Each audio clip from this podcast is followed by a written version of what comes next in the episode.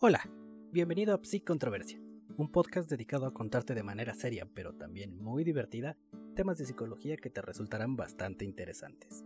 Acompáñame a conocer y a disfrutar esta información. Yo soy el Psic Darío.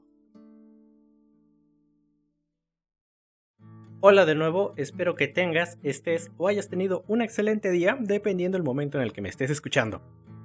Solo quiero comentar algo antes que otra cosa, que está por finalizar la primera temporada de este podcast. Tengo varios planes para la siguiente temporada tomando en cuenta todo lo que ya hemos escuchado en esta sección de experimentos y otros detalles más extra. Espero que lo que hemos tratado en este programa sea de tu agrado y que sigas escuchándome cada jueves. Una vez que termine la primera temporada, habrá una pausa de un par de semanas para estructurar la siguiente temporada, pero estaremos de vuelta lo más pronto que se pueda. Muy bien, para comenzar con el episodio de hoy, quiero preguntarte algo. ¿Qué hace que nos sintamos incapaces de hacer frente a las dificultades que se nos presentan? Pues, una pregunta similar se realizó a un psicólogo llamado Martin Elias Pitt Seligman por allá de los años 60. Por ello, el tema de hoy será el experimento de Seligman. Entonces, te cuento de qué va el experimento para que te vayas haciendo una idea de qué va y también si eres medianamente empático te emperres de nuevo con la crueldad animal ejecutada en nombre del conocimiento. Bueno, en la Universidad de Pensilvania, el Sayaman quiso comprender algunos procesos de la depresión entonces decidió llevar a cabo un experimento en el que involucraba a unos perritos para determinar las causas de esta horrible enfermedad. Entonces tomó a los perros y los puso en arneses. Simplifiquemos el experimento a dos animales, pues no afecta la compresión y lo hará más sencillo. Y para no confundirnos todavía más, a un perro lo vamos a llamar Solovino y al otro lo llamaremos Chimps, que si no lo ubicas por el nombre es el perrito de los memes que siempre aparece junto a otro perro musculoso que igual de todas formas te lo pondré en la miniatura de este episodio. Perfecto. A ambos perros eh, estaban prácticamente amordazados, todos amarrados con sus arneses, y se les aplicaba una descarga eléctrica. Así es, nuevamente caemos en las trampas del maltrato. Te lo dije al principio. Esa descarga no era letal, pero no deja de ser dolorosa para los animalitos. Muy bien, a Solo Vino se le daba la descarga eléctrica, sin embargo, él tenía la oportunidad de parar la corriente con una palanca, como lo hacían las ratas de Skinner. Era una creación de un condicionamiento, básicamente, para que pudiera reaccionar al experimento. Pero, cruelmente, a Chimps no se le daba esta opción. Él estaba atenido a las descargas en el momento que fuera hasta que se detuvieran sin que él pudiera hacer absolutamente nada más que esperar a que terminara. La cuestión es que el solo vino, al presionar la palanca, también detenía la descarga de Chimps. Obviamente ninguno de los dos estaba consciente de ello para tirarse paro entre ellos. Repitiendo varias veces esta situación, solo Vino se apresuraba a oprimir la palanca para poder así detener el dolor del estímulo aversivo, mientras que Chimps solo tenía que esperar a que desapareciera. Pobrecito. Cada que aparecía la corriente solo podía decir, Hola Dios, soy yo de nuevo. Y es así como el pobre se convirtió en su propio meme de me da ansiedad. Así pues, se generó en ambos animales una conducta para cada uno. Aprendieron algo que se corroboraba en la segunda parte del experimento. Aquí a los lomitos les pusieron eh, en un par de cajas, las cuales estaban divididas en dos partes. Una con parte de suelo electrificado, de nuevo, y la otra parte no era conductor de electricidad. Entonces aquí el solovino al sentir que le daban de nuevo los toques brincaba al lado de la caja que no tenía electricidad. Pues aunque no había palanca para detener la corriente, él buscaba la forma de evitar el dolor, de salir adelante, de tener una carrera y éxito profesional, de tener su propia empresa, alcanzar la autorrealización mientras que el pobre Chimps, al sentir la electricidad recorriendo por su cuerpecito, solo se quedaba allí, acostado, soportando el dolor sin ningún tipo de intención de evitarlo. Es decir, él estaba resignado a sufrir, pues tenía la idea de que sin importar lo que hiciera, no iba a poder evitar que el dolor se le siguiera provocando. Puedes imaginar lo increíblemente fuerte que era ese pesar para el pequeño Chimps al tener que simplemente aguantarse sin tener la capacidad mental para decidir hacer algo para evitar seguir sufriendo? A este fenómeno el señor Seligman lo definió como indefensión aprendida, que quiere decir que precisamente se aprende a ser indefenso ante cualquier situación, es decir, extrapolado a las personas que debido a ciertas circunstancias en nuestra vida somos incapaces, dentro de nuestra mente, de hacer frente a todo aquello que nos aflige o aqueja. Esto sí que está perro. Imagínalo también de esta manera.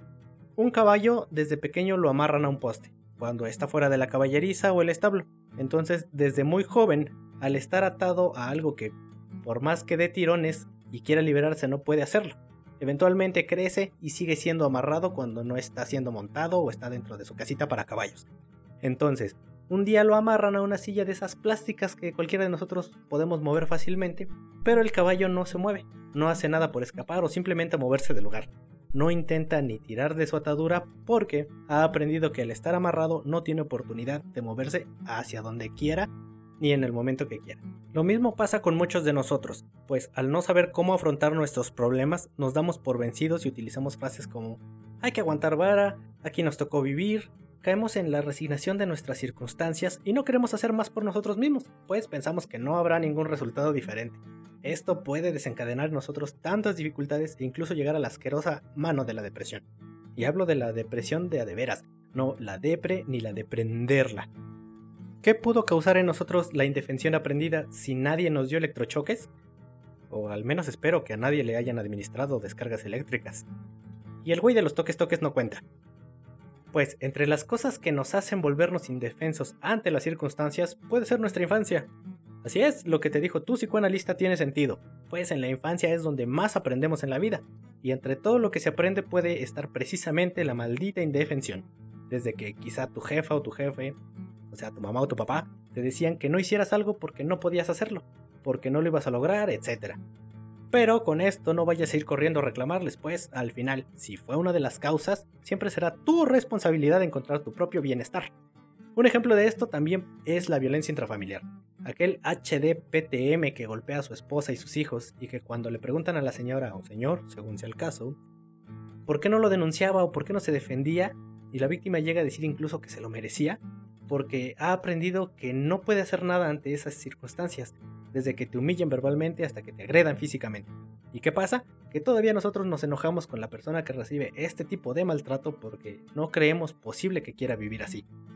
También el caer repetidamente en fracasos en aquello que queremos realizar nos genera el aprendizaje de la indefensión, pues al estar trate y trate y nomás no lograr aquello que nos estamos proponiendo, tendemos a resignarnos a que no lo podremos hacer, entonces ya nos volvimos indefensos, valiendo verga. Por eso terminamos arrumbando aquel instrumento que queríamos aprender a tocar, por ejemplo. Con esto te puedes dar cuenta que para ser así de quién sabe cómo, no solamente son cuestiones externas, como tu jefe en el trabajo te diga que no la estás armando, o tu profe, sino que también son internas, tú mismo te pones esos límites. ¿Es zona familiar? Es probable que alguien ya te lo haya dicho, o tal vez lo escuchaste en la tele, y se dice tanto en todos lados que pierde su fuerza en algún momento dentro de nuestras mentes. Sin embargo, es verdad, hay una gran cantidad de cosas que en realidad no podemos hacer obviamente, como el querer teletransportarnos. Sin embargo, hay una gran cantidad de cosas más realistas que sí puedes lograr solamente con la constancia. Algunas llevan más tiempo que otras, pero es posible hacerlas. Si hay alguien que te dice que tú no puedes, demuéstrate a ti mismo que sí puedes.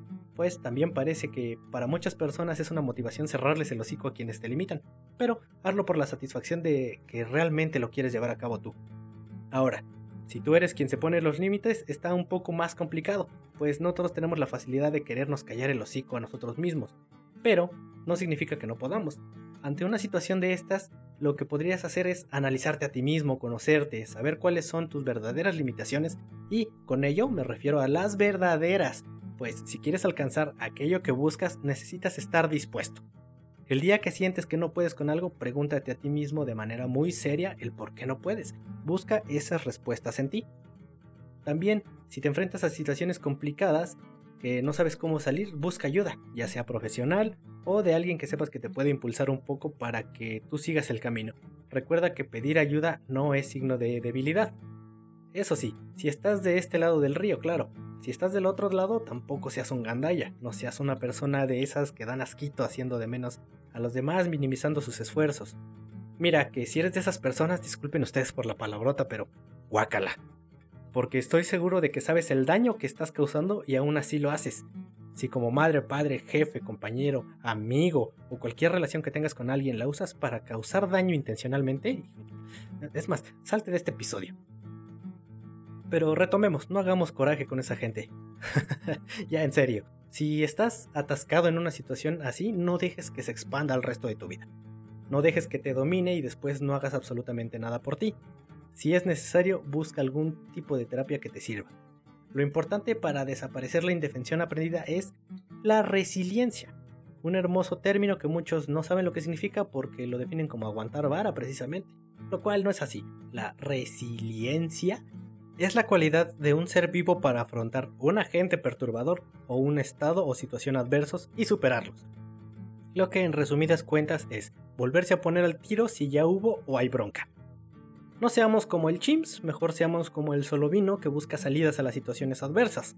Si ya estás en una, no te dejes caer más allá, busca cómo salir.